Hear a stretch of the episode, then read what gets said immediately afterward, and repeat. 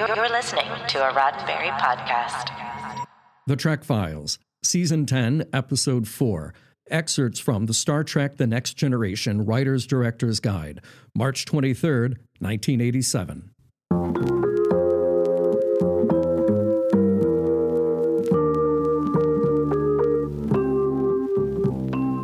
Welcome to The Trek Files, a look into the archives of Roddenberry Entertainment from the personal files of Gene Roddenberry. And now your host, Dr. Trek, Larry Nemecek. Hey, welcome back, all you Star Trek fans, all you Star Trek historians, and oh boy, hey, you Trek heads, you tech heads today are going to love this. Yeah, all the canonistas, in general, everybody. Trekophiles spelled with an F. Uh, we've got a wonderful new guest to the show, but somebody you are well familiar with today. So, as always, take a look at our Facebook page. That's where we keep the documents. Hopefully, you're hearing this wherever you love capturing your uh, your podcast. But at our Facebook page, facebook.com slash the Trek Files, that's where you'll find our documents of the week. We are going to be going back a little bit in time, but also very much talking about what's happening today in today's Trek world with our guest. So, look, uh, take a look at the document. Here's an audio sample, but then I'll be right back with this week's special guest.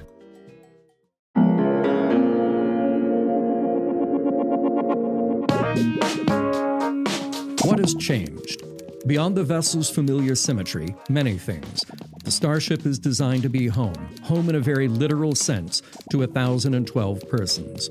Gone is the metallic sterility of the original ship, the reason being that the last century or so has seen a form of technological progress which 24th century poets call technology unchained, which means that technical improvement has gone beyond developing things which are smaller or faster or more powerful and is now very much centered on improving the quality of life. Ah, the quality of life. Such a big part of the modern Star Treks as they evolved, Trekophiles. And uh, boy, I've got somebody I've been trying to get a tractor beam on for the Trek Files for a long time, and I am so thrilled to have him. Look, you know him as one of the yeah the heroes of the art department the last few years. I was just remembering his humble origins in that department. I am so glad to have him with us and talk about these subjects of all things art and Star Trek. Hey, art director art director guild production design excellence award winner and five-time nominee mr john eaves is with us today. John thank you so much for being with us on the trek files. Hi larry. Anytime. It's a it's a, it's a treat. We never ever get to talk ever. So this is a, a nice nice break in the day. So uh, it's always busy or something's weird going on. But uh, I miss you on the Paramount lot. That was a lot of fun. I get to see every day almost that way. I miss well, eh, we all miss the simpler days of the Paramount lot. It feels yeah. like. although I had to take a, I had to get there at the crack of dawn to be able to grab you and have some free time. I do remember that. Yes. And speaking of speaking of free time, just being able to talk here today. You're so busy. You're all over the place, not just Star Trek. Wh- who all do you work for now? What uh, what universes are you working with? Uh, a lot of Marvel. When I'm not doing Star Trek, I'm in Marvel land, and uh, it actually started with Star Trek because um, the prop designer Russell Bobbitt had started on the first JJ Star Trek movie, and I worked for him. We were under the Marathon Mill, you know that that long steep driveway under the uh, the special effects shop. We worked down there. Um, he moved on to Marvel, and I kind of uh, followed with him. When so when I'm not doing Star Trek, I'm doing Marvel, and uh, and uh, Andy Siegel, who also is a prop guy for the Star Trek JJ movies, I'm doing a lot yeah. of stuff for him on the side. He's doing a kind of a Christmas movie called Red One, so I'm working on that right now also. So lots of stuff. Well, you, you know, Marvel, Star Trek. You really need to get out of these dinky franchises and get yourself a real job someday. Well, before I die, I want to work on a Mad Max movie. So uh... okay, okay. Well, they, I, they'll, certainly they'll they'll circle back around to it. But, but no, it's it's awesome to have you here. And everybody, just in case we, we need to refresh this, I'm gonna I'm gonna tiptoe through this very quickly. Um, John came really big time to Star Trek with Generations, and early claim to fame was you got to remodify, update, personalize the Enterprise B from you know the original Excelsior model. But gener- basically, all four Next Generation films to start with, but the last three seasons of DS9, all four of Enterprise as production illustrator, uh, all of these uh, Discovery's first season. Then after the big fallow time, all three years of Picard. Um, uh, and and some pro- prodigy work. We were just talking. Uh, all these, so many ships along the way. The the big hero ships having an impact, and um, and then just rereading here, you were working uncredited. I did. I'd forgotten this. You work with Greg Jein, the late great Greg Jein, on Star Trek Five, uncredited in his shop. Yeah, that was that was uh, that was the greatest day ever because I was a fan of Greg's forever and read yeah. him in Starlog uh, way, way, way, way back. And I remember the first thing I saw his was the Dark Star model. And I was also a fan of John Carpenter, so it was like a double whammy. And so when he he came into Apogee, where I was working the visual effects place, and uh, we did a project together, and he went to Star Trek Five and asked if I wanted to make models with them. So he kind of started the whole thing for me and and Greg, of course, famously was a huge Star Trek fan and, and contributed a little bit to the original series, but basically, on Next Gen came back, worked on the movies. Uh, after that, but Next Generation working on the Enterprise D models and off and on, contributing so much. But let's look at this document of the week and, and let's talk about you. But also, again, uh, I love this because it's it's roots TNG, and they're they're trying to say what's going to be the same but different. The old age old Star Trek. You know, every time there's a new one, it's got to be exactly the same but totally different. yeah, yeah, we always have this. For one. everybody, for the writers, for the designers, for everybody. Yeah. Oh my gosh! And one of the funniest things is because with Star Trek, you know, we're always going back in time, uh, in Star Trek time, and so you're already designing things in the future but you have to design things in the future and go back to a, a, a, future's past and then kind of pick up there. So it's like this this constant whirlwind of of what world of Star Trek time lore shall we shall we create in? And so uh, it's it's nice between all the shows and the films that we kind of have this little bit of architecture here and there to pull on when we go back to these certain spaces. And uh, TNG's been a lot of fun, especially with Picard visiting that world again because we haven't done it since Nemesis. So it's been a really fun treat to get to go back and kind of move forward 20 years from where we left off. And uh, when was that? 2000 and one 2002 when Nemesis 2002 was uh, Nemesis, right? Right. well, you were working on it 2001 into 2002. Mm-hmm. Well, so our our this the document this week is a section. It's not the entire piece of the first season writer's guide for Next Generation. So there's been a lull. They're totally reinventing the universe again and trying to you know trying to up. They're trying to go 80 years in the future from where we'd seen uh, the last of the that we'd seen of the original series movies, which at the time was Star Trek 4 and it's you know they're laying they're they're trying to now we think of a franchise but at the time you know and there were a lot of fans at the beginning of next generation that thought of star trek as kirk spock mccoy. And this idea that we're going to have different times now and it's going to open up a whole new storytelling obviously that was the long run win. But at yeah. the time they knew they had to win those people over and make it make sense. It had to it had to feel familiar but you know but be a new era and that's everything from the characters and the writing and the you know the background of the federation to of course the technology and the ships. so i was curious what you thought looking at these you know going over this we had our selection was talking about technology unchanged which i call that's what that's the carpet on the walls kids right right and, uh, but what struck you as you read this well i thought it was funny because uh, i have them as well these these yes. wonderful things that mike and denise and rick sternbach and everyone put together. And what they did was they kept they kind of created uh, well of course john is showing off his next generation and his voyager and his deep space nine tech manuals and writer's yeah. guides by and, the way these yes. were very important because when i started i was the kirk and spock era because i started on five and greg was doing tng on the sides so we were doing model work, but it was a different thing. But once I started on Deep Space Nine in the art department, um, I had to completely re-educate myself. And thanks, Mike and Denise sat behind me. And so I would ask them questions all day long, and they gifted me one of the encyclopedias. Rister Sternbach gave me a couple of these things. And so it was study time majorly. And it was amazing that they put these out because they also had one for the writers, a writer's guide. And right. so this is what the ship does. This is what decks are. This is where things are located. And and and having all of this uh, information made it so easy from an artist point of view or a costume or whatever department you're in to fall back on these guides. And uh, i hope i answered your question correctly. But no, uh, no it's it's all golden because i yeah i want to um, because here's the thing. So we think of we think of you, we think of every Mike and Denise Okuda, Doug Drexler, you know Jeff Mandel. We think, and now our modern, you know, we got Dave Blass as production designer these last two years on Picard. He was a fan himself, but a lot of a lot of talented folks have worked in the art departments and not been uh, Star Trek fans, you know, in the movie. Right, right. Uh, uh, Herman had to get up to speed when he first started. You know, Herman Zimmerman. I'm just, I'm just. You're, you're talking about getting yourself up to speed. It's funny that we have to think about you all doing your homework at the beginning, even if you came in with the original series and and adjusting that. Well, you know, back then too, it was pre-internet, and so what Mhm. you learned, you read tangibly in, in a book or, or what have you.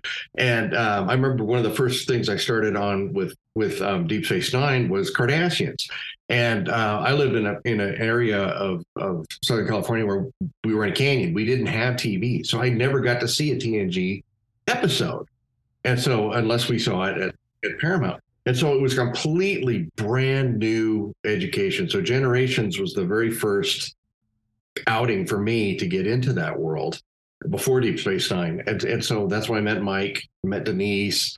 Uh, I don't remember if I met Doug or not. I think he might have been um, makeup at the time.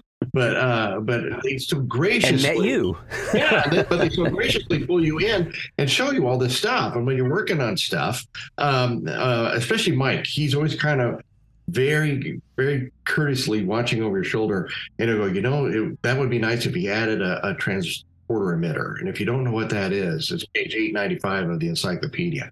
And then you can go research this stuff. And and those, and I think they've done four different encyclopedias since that time. And the tech, the the original tech manual too, the oh, next yeah, gen tech- manual. Yeah, And yeah. it was also a different world because we wouldn't start a show until we had a script. And so we'd get a beat sheet before this was television, but before uh, before an episode would begin, we get a beat sheet, which would kind of be five or six little write up of what the, the show is going to be. And once that was ironed out and the script came out, then we would start working on it. Unlike now, it's a whole different world where we'll do entire three months of design work on a beat sheet idea, and then when the script starts coming together, um, it's completely different. And so the first season of Picard was very much like that, where we had designed an entire arc in a different direction.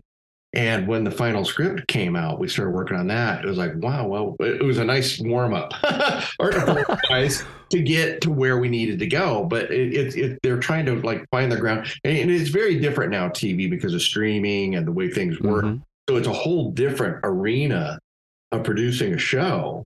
And um, you kind of work together, which you didn't do before. I remember when we were doing Hunt for Red October, we didn't start until that script was stamped by Paramount. It's ready to go. And, and then everyone starts. And they, it was like a big concrete block that everyone had to use as their guide. But uh, now it kind of fluctuates. Of course, that was a that was a feature, not a series, but still, Yeah. right, Yeah. right. exactly. Well, And- I- and the movies are kind of that way too.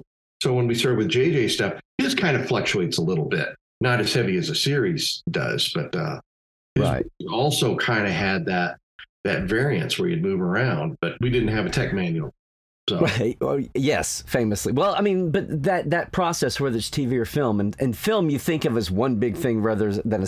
And the you know the serialized seasons, the modern shows are more like an extended movie because it's all one story with chapters, which can veer off and be roped in and expanded. But the old school ser- seasons were, you know, maybe you had your hero ship and you had your pilot and your, your when you come out of the gate with a new series, but unless it was a huge show or a major new direction for the series you're just designing stuff on the run and you're you know you're doing and maybe even in the old days with the analog the the not digital models even repurposing sets and things and yeah, and all models, that. yeah, models were very expensive to make. That's why there were very few new ships in in older shows because it was a Yeah. very huge process to add a turn it upside down and stick some fins on it look it's a new ship Oh, exactly.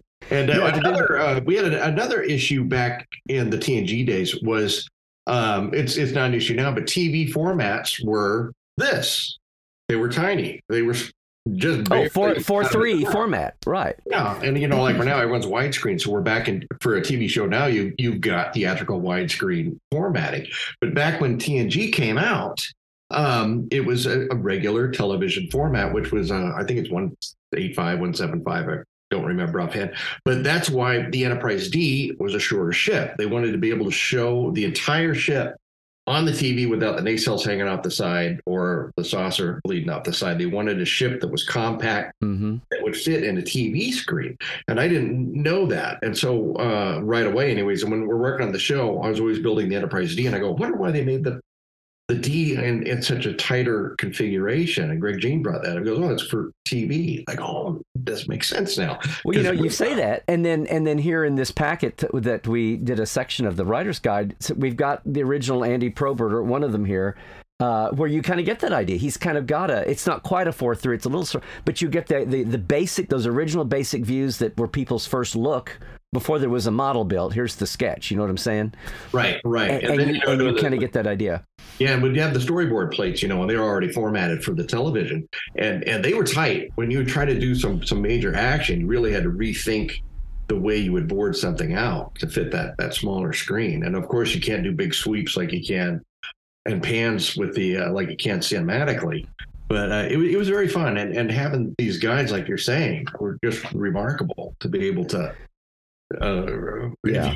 needed any information, it, it was there, and if it wasn't, you'd bring it up and Mike would add it in. So it was it was pretty fantastic. Well, and speaking graphics and an art guy, this th- there's the uh, the pages here where Gene is trying to make a break with this whole thing about updating. He's trying to make a break from all the beloved aspects of the original series and say what's what's different. And one of them is I remember very famously the old original Making of Star Trek book um, had that overlay of Kirk's Enterprise over the battleship, the carrier Enterprise, Right. Right, and and one of the things about the next gen was they did the same thing, only they overlaid the D over the Paramount lot Right.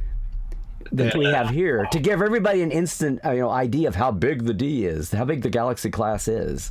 And you know, Um, it was important for for especially when you'd have new people coming on the show because every every episode would be uh, you'd have somebody new, a new writer or a new director or or something, new actors, and to put that into perspective because everyone has to walk across Paramount Lot when we were doing those shows back in the day.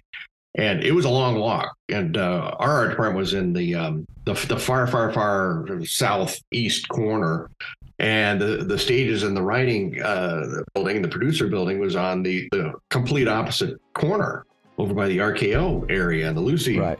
Desilu area. The Hart and and, so uh, the just Cooper walking- buildings, right? And yeah, if you didn't have a golf cart, it was a 15 minute walk to get across that. And when you're thinking that's how big the ship is, to walk that far, it really puts everything in perspective when you're trying For to those do something on the interior of the ship.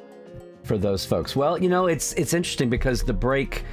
Oh boy, I you know what? I want to talk some more about this. Can you come back and, and join us and we'll talk some more about because this idea of what they did in '86 and '87 for next gen, and and this up this idea of the updating how how you stay ahead of our current times, but also how you put things in periods in Star Trek world is uh, kind of fascinating to me because it's one of those things that never gets old, does it? No, no, not at all. And it, it, it a new adventure with this stuff too. So, and every show is a brand new adventure. So, yeah, I'd love to. Okay. Okay. Okay. I'm going to hold you to that. But meanwhile, thanks for, boy, jumping in and just getting our feet wet here of uh, some of the things you all deal with. And, uh, how, and, to me, really, they're timeless. They're timeless issues. Mhm, exactly. John, it is so good. I'm so glad we. I'm gonna. I'm gonna dare the world and try to snag you again for another visit. Okay? Do you promise? I promise. Sounds good. Okay. Okay. Thanks so much, John. See ya. The Trek Files is produced by Roddenberry Entertainment. Now, all of our documents and your chance to comment are available at facebook.com slash the Trek Files. Hey, for more deep diving of Star Trek behind the scenes, visit Dr. Trek and Portal 47. Well, that's me, at larrynemecek.com. That's where you can also link in for all the new Trek Files swag and shirts at our TeePublic shop, too. Trek well, everybody.